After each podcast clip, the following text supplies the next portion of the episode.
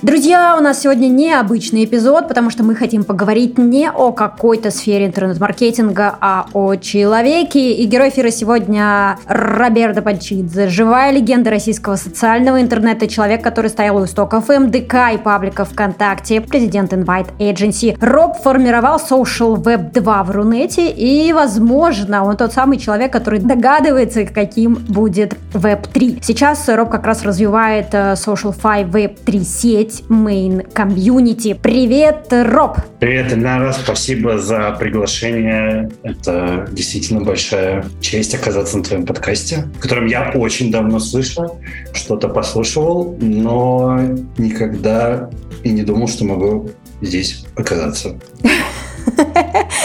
Пути неисповедимы, господни. Итак, в эфире Next Media подкаст. Я его ведущая, коуч компетентный, руководитель агентства экспертного маркетинга Next Media Ильнара Петрова. И перед тем, как дать начало этому эпизоду, я, э, друзья, слушатели, хочу попросить вас оставить отзыв и подписаться на подкаст на той площадке, на которой вы сейчас нас слушаете. Это важно. Это предельно важно. Это очень важно для развития подкаста и совершенно точно поможет нам. Спасибо, коллеги. И мы начинаем.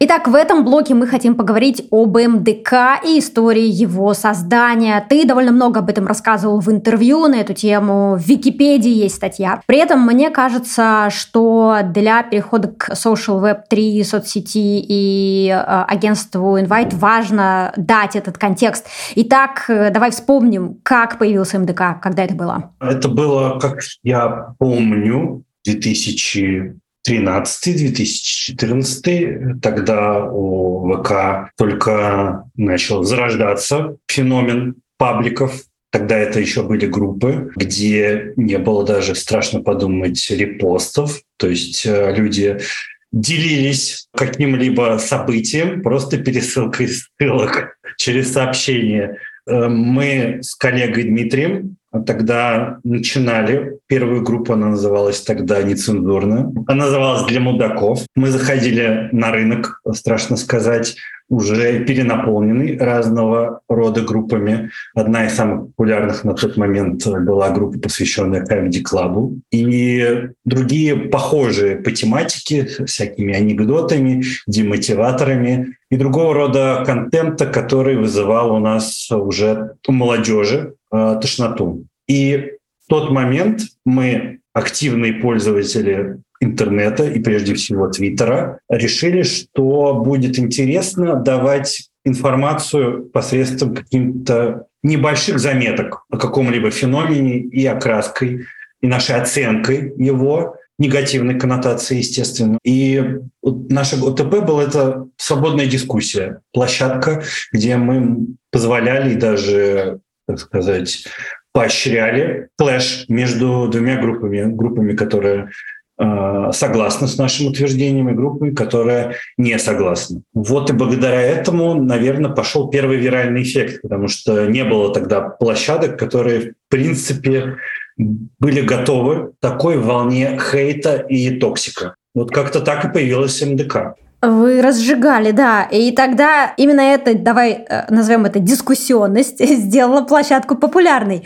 А какие показатели были у МДК на пике его развития? Ну, пик, наверное, можно сказать, это 7 миллионов пользователей. Это было как раз, наверное, до исхода Павла Дурова из соцсети. И мы тогда приближались к отметке где-то миллион, миллион двести уникальных пользователей э, в день. Ну, то есть мы соперничали всегда со страницей самого создателя. Иногда ее даже перегоняли и фидом.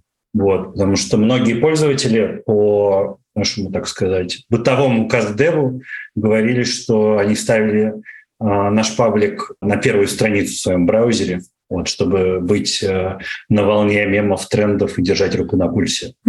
Итак, друзья, давайте э, вспомним. К маю 2016 года сеть развлекательных пабликов внутри ВКонтакте, входящих в МДК, превышала 20 миллионов подписчиков. Среди групп с аудиторией свыше миллиона человек, кроме самого МДК, были Орленок, ИБД, Бумажный самолетик и Катавася. Наконец, 2016 года в команде креативного агентства, выросшего вокруг МДК и сети пабликов, по данным самой компании, работало около 30 человек.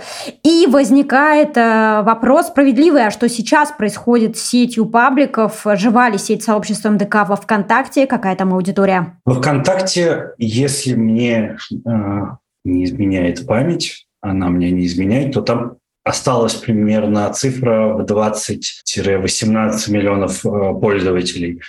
Но активность, конечно, снизилась. Это Ситуация наблюдается, на самом деле, у многих наших коллег. Наверное, она как раз и явилась причиной, почему мы, наше админское сообщество, переместилось частью в Телеграм. И в ВК мы пока что продолжаем нашу деятельность. А, у нас отдельная часть редакторского состава заточенная на контент ВК, часть отдельная на Телеграм. Мы продолжаем там коммерческую деятельность, к нам приходят клиенты, мы их э, анбордим, а, кто-то приходит э, через агентство, кто-то приходит через биржу ВК, работает баннерная система.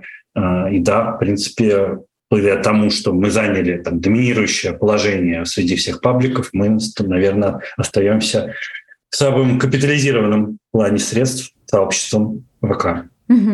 И э, сейчас очень многие говорят об вот этом противостоянии ВК против Телеграм. Как вы сами оцениваете, э, лучше ли Телеграм, чем ВКонтакте с точки зрения развития сообщества? Больше подходит ли Телеграм и его инструменты? Э, и какие у вас сейчас показатели в Телеграм-каналах? Выше ли они, чем показатели, которые у вас сейчас ВКонтакте? Они не выше определенно, э, но по финансовым э, результатам они где-то сравнительно одинаковые. При этом подписчиков и подписчиков самих э, каналов внутри экосистемы ну, на порядок меньше. И мы меньше ресурсов тратим на поддержание активности. Но есть такая централизованная проблема, то в Телеграме есть э, ну, высокая конкуренция за это внимание.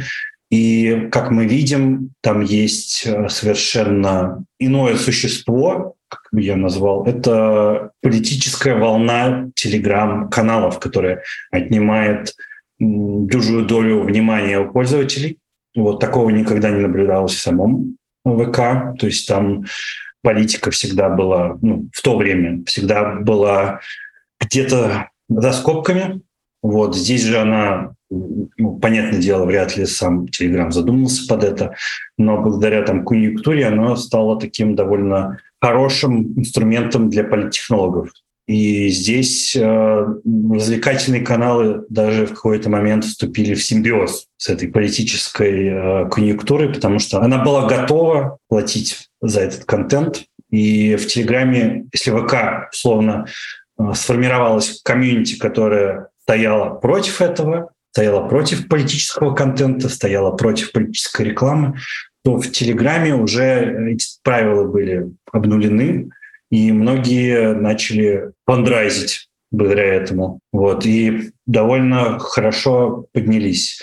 И мы видим, что, например, если ВК всегда раскопками стояли инфлюенсеры и авторские каналы, на них не был такой большой спрос, они поэтому и ушли как бы в Инстаграм, запрещенную социальную сеть, то в Телеграме авторские каналы стоят примерно столько же, сколько пост от инфлюенсера в других социальных сетях. При этом канал может и не являться э, в чистой воды авторским. Это может быть типа как беспощадный пиарщик, это там э, компания людей, которая ведет его, либо русский маркетинг тоже как несколько человек. И тоже, в принципе, комьюнити сложно это назвать чистой воды. Вот. Но в то же время это уникальный кейс вообще на рынке социал-медиа. И они как бы, и вот эти все три как бы сущности, они с друг другом конкурируют за внимание людей. И совершенно по-другому строится ценообразование, которое на самом деле напоминает дикие времена ВК. И сейчас они вот дикие времена Телеграм, когда ты э, за один тот же пост можешь заплатить и за одну ту же аудиторию заплатить 30 тысяч рублей, а где-то 300 тысяч рублей. И э, у клиентов потенциальных э, и практических э, не возникает каких-то вопросов по этому, по этому поводу. А, ну, звучит так, что как будто бы аудитория Телеграма сейчас переоценена. Или это справедливая оценка? Как ты считаешь? Я считаю, что э, она не подлежит пока что валидизации. То есть ее сложно определить. Э, причем помню опять же, те дремучие времена, когда а, вопрос по social-медиа реально решался там консилиумом, а, вызовом всех директоров, всех подразделений какого-либо там а, западного бренда. И тогда был вопрос, ну вот статистика ВК, она, в принципе, какая-то непрозрачная, непонятная. Посмотрите, какие у нас там статистики по телевизору, по всему остальному. То здесь как бы, ну, как бы ТГ-стат пытается решить как-то проблему, ну и внут, внутренний кабинет Телеграма, э, Telegram Ads, который как бы не всем доступен, но все равно люди рискуют, ну то есть это в определенной степени риск э, выделить там, солидный бюджет на аудиторию, которая никак не, не сегментизирована, не подается аналитике, и поэтому, отвечая на вопрос, да, она переоценена и она не изучена. А с какими брендами, с какими каналами вы в итоге вышли в Телеграм и какие из них там ну, зашли? То есть наш, все-таки нашли свою аудиторию? Ну, прежде всего, это МДК, причем мы как бы поделили его там на два сегмента. Это казуальный, где контент э, претендует там на, определенный, э, на определенную токсичность, но подходит, так сказать, для массового пользователя и бренда, который стоит за ним, потому что уже там в 2018-2019 году мы приняли решение, что мы будем отходить от токсика, потому что наш, наша аудитория выросла, то есть им уже там за 30, и она как бы э, интересуется скорее просто смешнявками без каких-либо последствий. И бренды, которые пришли с нами сотрудничать, э, они тоже хотят отстраниться от э, токсичных вещей. Поэтому МДК сепарировался на вот ту сущность, которая была выявлена в ВК, и МДК без цензуры, где как раз э, вот весь тот контент, который не попадает в общий фид по этическим причинам. И там могут позволить себе размещаться только либо локальные бренды, либо э, e-commerce, которым как бы важна скорее цена лида, и они следят за метриками. А первый кейс, он для бренд-форманса, прежде всего, конечно. А другие, другие каналы, выводили ли вы их в Telegram, другие бренды? Мы выводили Институт благородных девиц и Орленок, но они не закрепились, потому что ну, не было спроса там на какую-то сегментацию по, так сказать, э, по субкультуре, так ну, то есть не, не, не было такой субкультуры э, и клэша такой, который, наблюдался в самом ВК между э, большим количеством пабликов. Также мы вывели несколько новостных каналов. Нельзя сказать очевидно, что они принадлежат нам, вот, но новостной формат где присутствует как бы большое количество текста, он привлекает большое количество читателей. Вот, если там не какой-то лонгрид, а вот достаточно а, тот текст, который помещается в, просто в сообщении, вот, с какой-либо аналитикой, либо э, с эмоциями по отношению а, происходящему. Угу, угу. И сколько тогда сейчас э, каналов сообществ вы развиваете внутри вашей э, сети? Порядка шести. Угу. И совокупная аудитория? Совокупная аудитория порядка трех миллионов. Угу, угу. И сколько там задействовано людей в команде? Ведение по Телеграму у нас порядка 10 человек. Хорошо, а были ли у вас активы э, в Инстаграме, э, запрещенные организации на территории Российской Федерации? Да, у нас э, есть там непосредственно МДК, э, непосредственно ИБД, и Орленок, и они продолжают там вести, ну, то есть деятельность, прежде всего там посредством рилсов, и мемов. Ну, на рилсы мы больше упор делаем. Вот, там порядка двух кажется, миллионов э, по всем аккаунтам. И главный заказчик там гэмблинг. А насколько показатели упали, снизились после блокировки? Кратно, в четыре раза там количество просмотров упало, и количество ER упало. Людям сложно, ну, то есть VPN режет им возможность э, глубже уходить э, в сам продукт. Если говорить про аудиторию МДК, я зашла на МДК вчера, и в описании группы читаю, за нами стоит многомиллионный легион молодежи, в чьих руках будущее этого мира. МДК – это стиль жизни, протест невежеству и голос правды. Ну, вы правда так думаете? Так и есть? Мы, наверное, так думали. Сейчас же, мне кажется, такой стейтмент не может себе позволить ни одно сообщество Web2.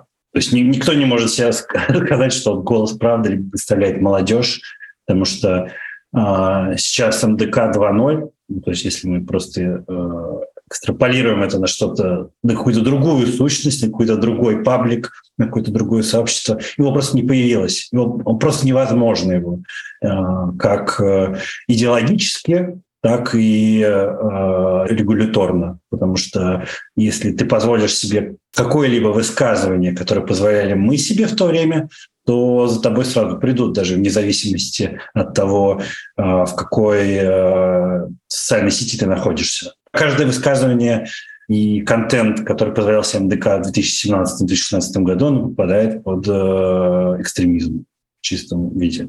Тогда что такое МДК сейчас, если бы э, ты переформулировал это описание? Я считаю, что сейчас это мир, доброта, котятки. К этому ли ты шел, Роб, все эти годы? Да, да, это совершенно коммерческая медиаструктура, вот, ориентированная на э, в чистом виде, без каких-либо политических высказываний вот, и какой-либо без какого-либо социального комментирования даже, так скажем. Вот. А вот в те времена, когда вы ставили на аватарку Алексея Навального, вы делали это потому, что вы верили в это, или вы делали это потому, что вам хорошо заплатили? Нам никто не платил. Это отчасти было и наше представление о мире. Во-вторых, это был, конечно, очень мощный инфлюенсер, которого знала вся молодежь, которая, за которым шла. И мы как развлекательный паблик, для нас э, было это определенной вехой, потому что это, ну, это реальный политик был в тот момент. И для нас э, было э, значимым, что политик становится, ну, как бы выходит на обложку МДК. Вот, потому что у нас уже были, прежде всего, инфлюенсеры, были артисты, были актеры, и, конечно же, политика это было вполне себе логичным продолжением того, что мы делали. Угу, угу. А насколько ты сейчас вовлечен в развитие э, вот этого бизнеса с пабликами? Насколько это сейчас центр твоих интересов? Вообще это в меньшей степени, потому что я вижу в деятельности развития медиа определенные прелести. Они решают там продуктовые задачи, иногда пиар-задачи, маркетинговые задачи. Просто иногда это хороший крепкий бизнес с понятной доходностью. Но будущего в этом, конечно, ну, я никакого не вижу. То есть никакого развития в этом быть не может, просто по определению. Угу, угу. Это связано с э, политическим э, климатом, контекстом, верно?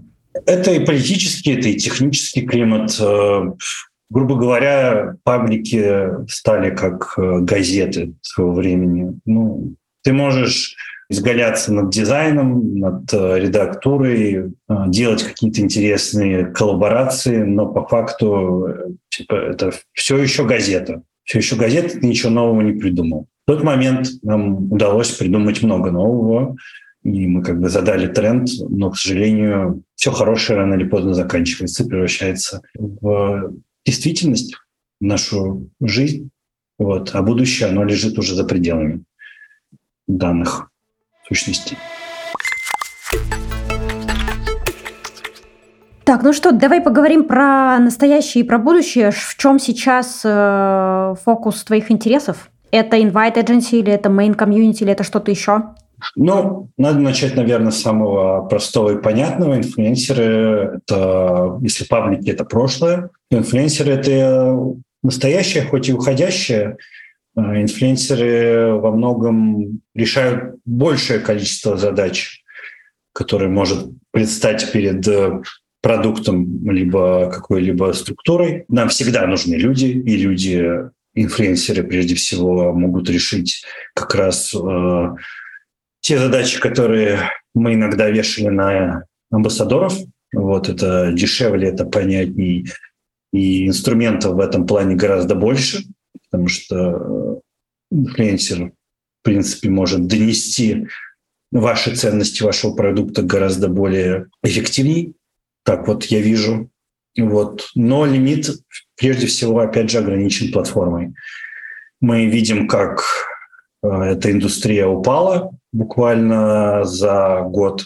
Стоило только отключить всеми любимых героев молодежи от э, действующих платформ. Мы видим другую сторону ситуации на западном рынке, где этих инфлюенсеров просто, ну, просто переизбыток. И мы видим, что, опять же, они становятся заложниками платформ, как их банят просто за ну, девушек, женщин, за излишнюю сексуализированность. А где-то, как, например, в Твиче, Наоборот, другая ситуация, где излишне сексуализированным пользователям разрешают э, коммуникацию. Непосредственно тех инфлюенсеров, которые были в фокусе, заставляют уйти из сообщества, и они уходят в конкурирующие платформы. Видим, как в Твиттере все происходит, как сначала инфлюенсеры приветствуются, самой платформы, потом приходит новый глава и начинает э, совершенно непонятную политику, которая не дает возможность планировать свою жизнь внутри социальной сети, потому что бренды уходят оттуда и режут свои косты.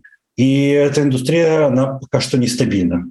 Вот. И какое-либо развитие там просто попадает под риск-менеджмент, вот, к сожалению, который меня уже не возбуждает. Сколько тебе лет, Роб? Мне уже 31. Вот, э, и пока еще 31, э, кто относится к данному процессу э, старения либо взросления. Вот. И я возглавил Invite, получается, два года назад, еще до этой турбулентности. И это явилось для меня очень честным experience ом, потому что я никогда, никогда не возглавлял компанию, которая нужно было скорее куда-либо пристроить. И мне повезло, мне реально повезло, что у меня были очень хорошо выстроены отношения э, с холдингом VK, и мне удалось как бы пристроить компанию в теплые руки этой замечательной социальной сети, которая, в принципе, сейчас и работает а, не только лишь на паблике, но и на инфлюенсеров. Угу. Давай дадим справку, что Invite – это креативное агентство, которое специализируется на инфлюенс-маркетинге и продвижении. Вы подписали контракты с топовыми блогерами, запустили продюсерский центр, продакшн, музыкальный лейбл, и ты пришел в Invite в декабре 2021 года как исполнительный директор. Сейчас твоя позиция звучит как э, президент. Что входило в твои задачи тогда и что входит в твои задачи сейчас? И давай проясним вот эти ваши отношения с VK для тех, кто, может быть, не следит следит за новостями? Э, я пришел как э, исполнительный директор, по сути, это руководящая должность всего рекламного креативного агентства, плюс э, лейбл туда попадал со своим директором. Я формировал, по сути, брендинг агентства, его маркетинговую стратегию, привлекал клиентов, стратегическое сотрудничество, Занимался всем, и коммуникацией с блогером, блогерами, инфлюенсерами, привлечением их под этот бренд. По сути, я формировал и определял стратегию э, выхода на рынок, и, по сути, был инициатором продажи агентства VK, потому что это был единственный способ для меня и других инвесторов выжить вот в данной ситуации когда многие агентства просто разорялись и резали косты и просто закрывались из-за невозможности вести свою деятельность. А мы еще тогда, благодаря мне, начали делать большой фокус на клипс, вот, э, клипы ВК, вот, и привлекать тех тиктокеров как раз на эту платформу. Вот, потому что видели тогда мы были единственными, кто вообще этой деятельностью занимался. А когда случилось там 24 февраля, то многие побежали вот в ВК делать все то, что делаем мы, но мы были уже в доминирующей позиции, и все шли к нам на, так сказать, на менторство по этому вопросу. И произошло это, получается, в середине 22 года, ну вот год назад, да? Да, то есть уже прошлый Новый год уже состоялось э, официальное, официальное приобретение и поглощение. Угу, угу. Разглашаете ли вы какие-то детали этой сделки? Нет, никак не разглашаем. Там есть что-то в, в, в официальных каналах и по стоимости, но там это все официоз. Там было несколько этапов э, приобретения. И тогда, получается, какой твой текущий статус в Invite? Я был президентом, сейчас я консультирую э, руководство медиастратегии, руководство департамента медиастратегии и э, по работе с инфлюенсерами, и они руководят э, всем составом инвайта и его медиа-активом. Так, а продолжаете ли вы э, работать с инфлюенсерами, подписывать их, или сейчас это уже не актуально? Сейчас это не актуально, потому что мы переоткрываем сейчас продюсерский центр, и, насколько я помню, ищем главу вот этот продюсерский центр, который будет выстраивать э, новую стратегию и подписания, и взаимоотношения с инфлюенсерами. Мы уже говорили, ты уже рассказывал о том, как события февраля 2022 года повлияли на бизнес, и очень круто, что твои связи позволили вам стать частью аффилированной с ВК структуры. И сейчас на сайте Invite а, можно посмотреть, что основные проекты это Аэрофлот, Таврида, Алые паруса, ну то есть госсектор. Так, так было всегда с Invite или это как раз э, вот эти изменения э, после февраля 2022 года? Был ряд JAR э, клиентов, вот все эти, которые перечислила. И с моим приходом мы только усилили этот фокус. Мы привлекли джар-директора в нашу компанию для того, чтобы работать с этим рынком и даже, так сказать, образовывать его по работе с инфлюенсерами. Я, потому что мой прошлый опыт как бы подразумевал, что многие SMM-агентства, например, в свое время выиграли вкладываясь в работу с JAR-сегментом. Я тогда увидел перспективу. Сейчас JAR направление ВК продолжает свою работу и довольно успешно. Угу. Ну, фактически выглядит так, что государство и связанные с ним структуры – это один из э, основных платежеспособных заказчиков, если мы говорим про российский рынок сегодня. Сейчас да, сейчас да госкорпорации туда же входят. А, что, на твой взгляд, ждет э, инфлюенсер-маркетинг э, в России в 2023 году? Э, насколько этот рынок стал меньше по сравнению с 2021 годом? Ну, он точно схлопнулся на 80%. Это вот по результатам 2022 года. Но вот наконец 2022 года он начал э, возвращаться э, на прежние цифры, и возврат где-то составил там порядка 30%. Я думаю, что следующий год будет э, такая же динамика, потому что потихоньку клиенты начинают размораживать бюджеты, выходить с новыми брендами, и так или иначе для решения там, тактических задач все еще нужен э, influence. И тогда кто, на твой взгляд, сейчас э, главные блогеры, главные лидеры мнений в российском интернете? Ну, на, навскидку, наверное, вот если меня спросят э, открыть какой-нибудь рейтинг, то я, наверное, открою TGStat и посмотрю, кто является главными каналами среди авторской подборки. Там Ксения Собчак, это Артемий Лебедев, это Стас Васильев, это среди развлекательных э, каналов, наверное, Дима Масленников, Куплинов и, может быть, может быть, наверное, Вилса. Практически, наверное, рейтинг никак не поменялся. Да, ничего не происходит. И у меня вот эта же мысль, ты их перечисляешь, и у меня в голове мысль, а, и что? Ничего не происходит. Э, правда ли это? На рынке ничего не происходит, у нас нет новых звезд, у нас, а как же зумеры, а как же вот это поколение, которое должно всех растоптать? Ну, э, было это поколение с Даней Милохиным, там, Артуром Бабичем, там, всеми остальными, но системный кризис, он на то и системный, что он затрагивает ну, все соцсетки, э, все представительства, и за этот год не появилось ни одной э, инфлюенс-звезды. Я думаю, что если эта ситуация не выправится там в следующем году, то я думаю, что мы как бы будем в стагнации, нам нужно будет новые платформы для того, чтобы формировать этих самых звезд.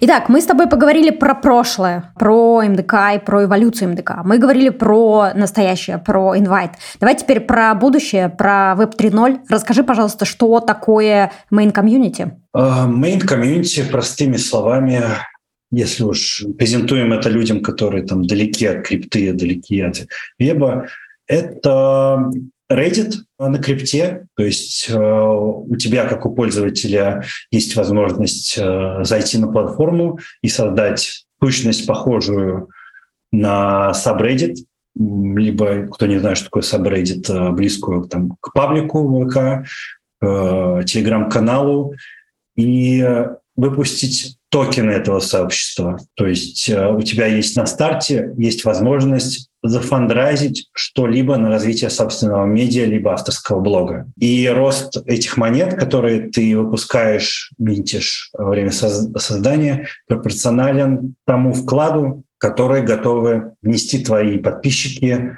благодаря созданию того же контента, э, либо администрированию того сообщества, э, либо просто вкладывая свои средства как траст тому, что ты из себя представляешь, какой бренд ты за собой ведешь. Грубо говоря, условно, у нас одно из самых популярных сообществ очевидно, это сообщество, посвященное криптовалюте. И админы, которые ведут, они являются валидаторами того контента, который пользователи им приносят. Если контент хороший, они его продвигают вверх посредством э, донатов, кнопки донатов, мы их называем ракеты, а, либо просто апвоутом, либо даунвотом, если этот контент их не, не устраивает по каким-то там эмоциональным причинам. Если этот контент не подходит по, по политическим, ну то есть не подходит под контентную категорию, то его просто вычищают. Вот. Э, у пользователя есть возможность пожаловаться на этот контент, а у модератора, который назначается с помощью администраторов, есть возможность принять решение за это принятое решение он получает там своего рода токены, вознаграждения, которые он может как раз либо внести в фонд э, этого э, борда, либо с помощью централизованной биржи обкэшить, то есть обменять на стейблкоин. Так, сейчас, сейчас, сейчас будем разбираться. Так, я понимаю, что ты старался сделать это на доступном, но сразу же после слова токены, я думаю, у кого-то возник и вопрос. Коллеги, в блоке про мейн мы обсуждаем криптовалюты, и время от времени там встречаются криптотермины. Мы стараемся объяснять все понятным языком и надеемся, что у нас это получается. При этом, если у вас все-таки остаются какие-то вопросы, недопонимания, или вы хотите разобраться в этой теме больше, вы всегда можете, во-первых, задать ваши вопросы в нашем телеграм-канале, а во-вторых, подписаться на телеграм-каналы Крипта на доступном и NFT и Web3 на доступном. Редакторы каналов, как и Роберто, убеждены, что блокчейн и NFT как технологии – это неизбежное будущее, и поэтому в них стоит разобраться уже сейчас. Все ссылки мы оставим в описании к выпуску, а теперь не отвлекаю. Приятного прослушивания. Давай с самого начала. Как э, давно вы запустили это приложение, потому что это приложение, его можно поставить на мобильный телефон, и сколько э, уже привлекли пользователей? У нас порядка 200 тысяч э, установок. По сути, приложение и сайт, который сейчас ты можешь наблюдать, он ведет свою жизнедеятельность 2021 года. Именно в той форме, которую вот я сейчас описываю. До этого было приложение, которое называлось МДК. Оно было создано посредством ICO. ICO там мы привлекли порядка 200-300 тысяч долларов на разработку его. И в 2021 году мы приняли решение пивотнуться, то есть изменить вектор развития. При этом токены, которые были привлечены и обменены там, пользователями, они остались теми же и даже выросли в цене.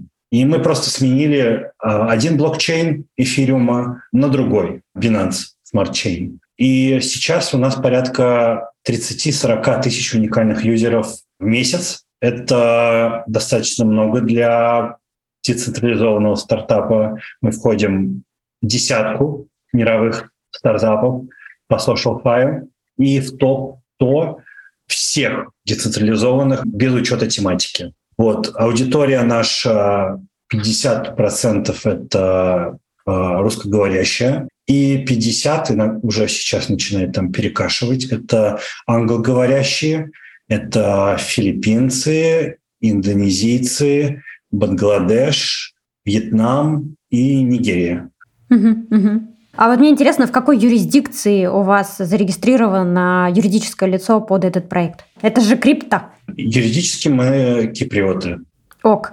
И, судя по информации на сайте, вы выплатили более 50 миллионов токенов. Давай попробуем на доступном объяснить.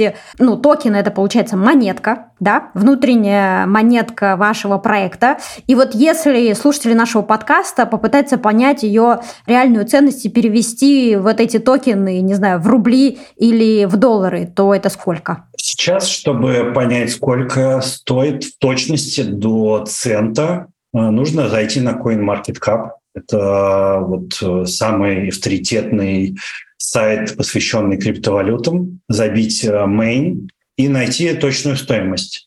Я сейчас на скидку могу сказать, что один мейн стоит порядка одного цента, плюс-минус. И можно посчитать, сколько это 50 миллионов. Да, я зашла на CoinMarketCap, э, текущий курс 0,0095. Э, вы залистились, да? Где вы залистились? Мы залистились на PancakeSwap, это децентрализованная биржа. Прелесть ее в том, что она э, ну, не, как бы находится в DEX, то есть как бы это не централизованная биржа, как Binance либо Ubit, вот, а, это значит, что как бы ей децентрализованной биржей может пользоваться практически любой человек. Что mm-hmm. отличает ее от децентрализованной биржи, где ну, тебе нужно предоставить паспорт, предоставить там кучу разных документов, и по сути вы не владеете кошельком, который дает вам биржа. А на децентрализованном решении вы в действительности владеете своим кошельком и можете вытащить эти средства в любой удобный вам момент. То есть вы в любой момент, если вам не понравится политика, которую мы начинаем там насаживать, либо вам ну просто ну вот э, случились какие-то там непредвиденные обстоятельства, вам нужно забрать эти деньги, вы просто ее выводите, выводите, и мы ничего с этим не можем сделать. Это нас разительно отличает от всех существующих решений Web2, где ваш аккаунт, по сути, не принадлежит вам. То есть вы не, не являетесь его бенефициаром, как вот нас всегда тыкали э, лицом в том, что а паблик-то вам, по сути, не принадлежит. Он принадлежит э, Павлу Дурову, он принадлежит ВК, он принадлежит э, Владимиру Кириенко. Он может в любой момент взять и отключить. Здесь же мы ничего не можем сделать с вашим аккаунтом. Угу. Ну, я слышу по э, твоему голосу, по твоей риторике, что ты, э, ну, правда в это веришь, что ты этой идеей воодушевлен. Так вот, как ты считаешь, смогут ли social-fi соцсети, вот эти веб-3 соцсети, заменить привычные нам веб-2 соцсети? Если да, то, собственно, когда это произойдет? А другого выбора просто нету. То есть это вот как переход в интернет, переход э, на пластиковые карточки все рано или поздно начнут пользоваться криптой. То есть это, ну, это неизбежно, это факт. И все перейдут в Web3, где э, не будет централизованного управления, потому что мы, мы энтузиасты и другие возможные институциональные игроки будут предлагать лучшие решения Web3, которые будут гораздо более привлекательные, чем Web2. Потому что именно с помощью децентрализованных финансов вы сможете чувствовать себя в безопасности и сможете влиять на, даже на продукт, что конечно же, будет привлекать все больше и больше команд, как технических, так и редакционных, как было в нашем случае, потому что мы там с Дмитрием не владели каким-то навыками по кодингу, мы поняли, что ну, если мы что-то не умеем, то мы можем как бы объединить сообщество. А как мы видим, и как ты видишь, что если у вас есть сообщество, вы привлекаете больше внимания, чем если вы имеете там какой-то финансовый либо технический ресурс. Потому что если за вами идут люди, значит, вы можете направить их на покупку, а, на какой-то adoption и на что-то еще. И я вижу по инвест-фондам, что они принимают решение инвестировать во что-то, либо не инвестировать, потому если у вас выстроена комьюнити. Комьюнити сейчас всему голова. И это видно по Телеграму, потому что сейчас они исходят как раз из того, что э, у нас есть комьюнити, у нас есть люди преданные, и они готовы как бы, за наш продукт э, ручаться. Я вижу, на самом деле, э, в треке пяти лет Web3 станет вот как крипта сейчас. Все о ней говорят, все ее хотят и все ей пользуются. Но вот условно сейчас где-то э, насчитывает порядка там, 500 миллионов активных юзеров крипты, э, когда станет где-то более 2-3 миллиардов, у Web3 будут примерно вот такие же показатели, как э, у самой крипты. И она будет реально действительно под вопросом, потому что сейчас мы рассуждаем о той индустрии, которая практически ну, нафантазирована. Я общаюсь с не, причем с некоторыми фондами, которые инвестируют, они гораздо более уверены в успехе, чем я, потому что я, несмотря на то, что я такой э, энтузиаст, все равно остаюсь там большим скептиком по этому вопросу. А, но вот один из топовых фондов, Андерсон Хоровиц, вкладывает туда огромные деньги, и они верят, что это станет э, основополагающим принципом. Секьюрность, возможность выйти из отношений с платформой в любую секунду и небольшая стоимость перехода из одной платформы в другую. Я думаю, что это будет основополагающим принципом в ближайшие пять лет. И у ВК есть возможность туда двинуться, но нужно иметь смелость, а у государства терпение. Окей, и важный вопрос, что сработало в маркетинге, потому что вы привлекли довольно много установок. Ну, прежде всего, конечно, хочется сказать про, про креативы, которые заходили. Мы довольно с многим экспериментировали, потому что продукт э, явно ноу-хау, э, мало кому приходилось вообще строить маркетинг вокруг такого продукта. И, конечно же, первые маркетинговые крючки — это были «заходи, ты сможешь заработать». Был ряд э, когорт, которые заходило под эти креативы. Они не очень хорошо э, адаптировались, потому что довольно нужно много времени потратить на изучение. Практически мы вывели для себя даже такое сравнение нас, что мы в большей степени финансовая игра, в которой нужно реально погрузиться, чтобы понять, как стать успешным. И для того, чтобы продвигать гейминг, нужны сравнительно большие бюджеты по сравнению с социальной сетью либо продуктом. Поэтому очень хорошо зашел тезис «это социальная сеть для тех, у кого нет друзей». И сейчас он реально очень хорошо откликается, потому что мы видим вообще тенденцию к атомизации. Э, люди хотят заводить коммуникацию, хотят строить устойчивые связи, но при этом не знают как. То есть большинство решений, которые предлагают э, Web2, оно базируется скорее на каком-то дейтинге. Вот. Э, но люди перестают искать сексуальную подоплеку и хотят найти друзей по интересам.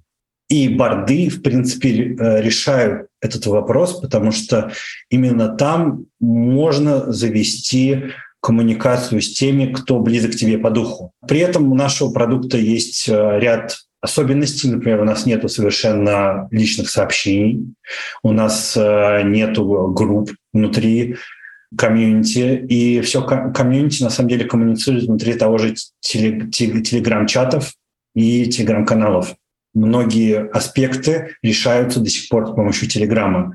Например, одно из самых интересных комьюнити на нашем борде — это посвященное каким-то анонимным мнениям по поводу комьюнити, каких-то его членов и вообще э, вектора, куда идет сообщество.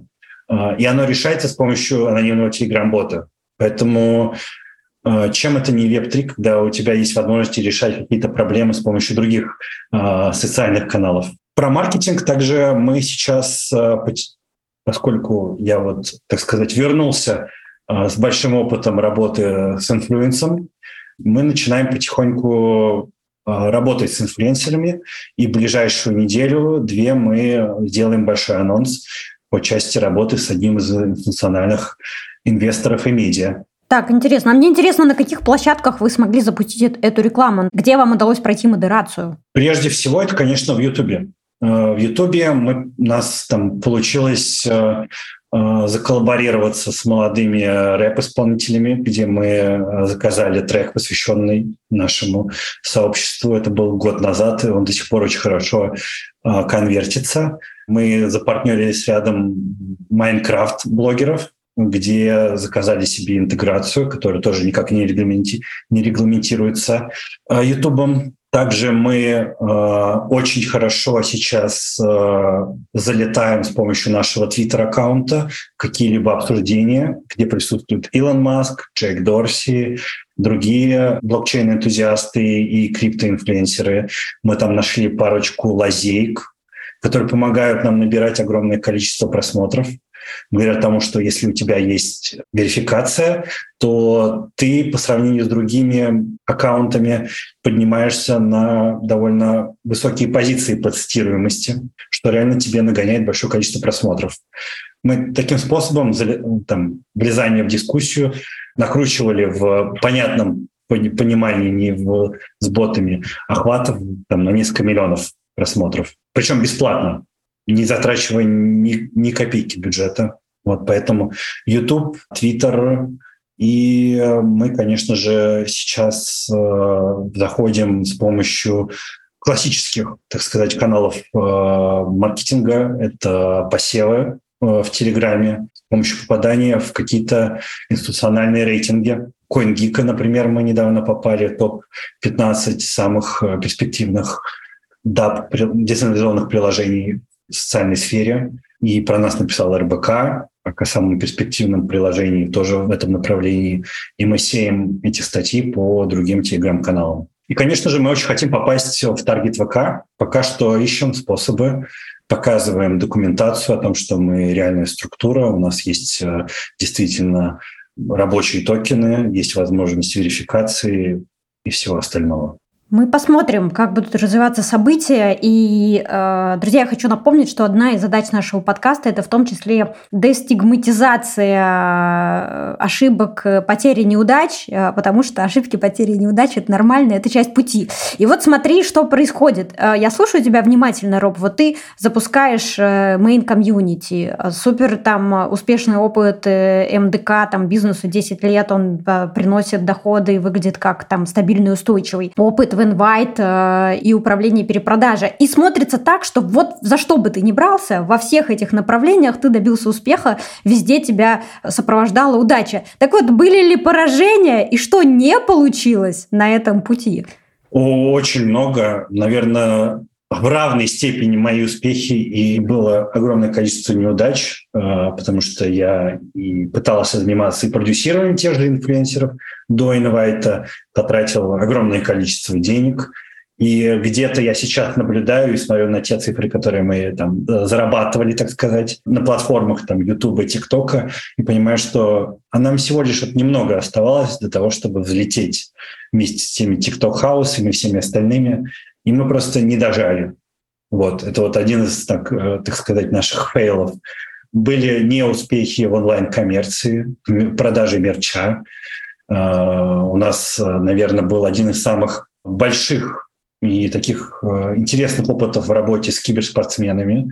Помню, мы даже купили одну киберспортивную команду, разочаровались в этом, потому что на быстрой дистанции она не смогла принести большого успеха, но спустя буквально 3-4 месяца, как мы задались, эта индустрия просто расцвела. Полились такие чеки, о которых мы даже и не мечтали, если честно. Вот. Э, мы занимались коммерцией в плане перепродажи скинов КС. Мы были даже первые на этом рынке. Э, заработали довольно хороший чек, но закрылись из-за технических проблем, которые мы посчитали, так сказать, слишком большими издержками для нас. И подумали, что мы уже сделали все, что можно на этом рынке, и через какое-то время появилось огромное количество конкурентов, которые переплюнули нас по всем возможным чекам и показателям, что тоже как бы является, а, наверное, большим уроком для нас как организации, как партнеров, а, тем, что нужно иногда взять себя в руки и доработать продолжать долбить, как в той картинке э, знаменитой с двумя копателями, где один сдается прям вот, не дойдя там до алмазов, а другой продолжает, продолжает, несмотря на неуспехи. Круто. Главный навык предпринимателя, на твой взгляд, какой он? Настойчивость. Настойчивость и умение никогда не сдаваться вообще. То есть именно мои фейлы — это как раз э, те редкие моменты э, слабости, э, отчаяния даже, так скажу, когда я просто бросал все и просто опускал руки. А опускать руки никогда нельзя, как казалось. То есть вот прям нужно вот прям взять себя в руки и добить вот до хотя бы какого-либо небольшого успеха. И нужно уметь найти всегда положительное подкрепление. Потому что в этой сфере все будут говорить, что у тебя ничего не получится, ты не прав, а все ставки против тебя. И нужно, конечно, уметь отвлекаться, выбирать себе какое-либо хобби спортивного, неспортивного типа, потому что именно там можно получать там небольшую дозу дофамина, а, которая совершенно легальна и зависит только от твоей дисциплины. То есть как бы ежедневно ты будешь э, бегать, ежедневно ты будешь там тягать какую, какую-то тяжесть и потихоньку прогрессировать. А этот небольшой прогресс всегда будет тебя радовать и греть душу. Когда на работе все будет против тебя, и все метрики будут падать. Да, легальный дофамин – это все, что нам нужно сегодня. Друзья, спасибо, что дослушали этот э, эпизод до конца. С вами была Эльнара Петрова, коуч компетентный, руководитель агентства экспертного маркетинга Next Media, а также Роберто Панчвидзе, живая легенда российского социального интернета, человек, который стоял у истоков МДК, паблика ВКонтакте и, кажется, понимает, что нас ждет в Web3. Подписывайтесь на телеграм-канал нашего подкаста, там вы найдете больше полезной информации, оценивайте выпуски Next Media подкаста в том приложении, в котором его его слушаете. Мы всегда рады комментариям, оценкам и обратной связи. Спасибо, друзья, и хорошего дня. Пока-пока.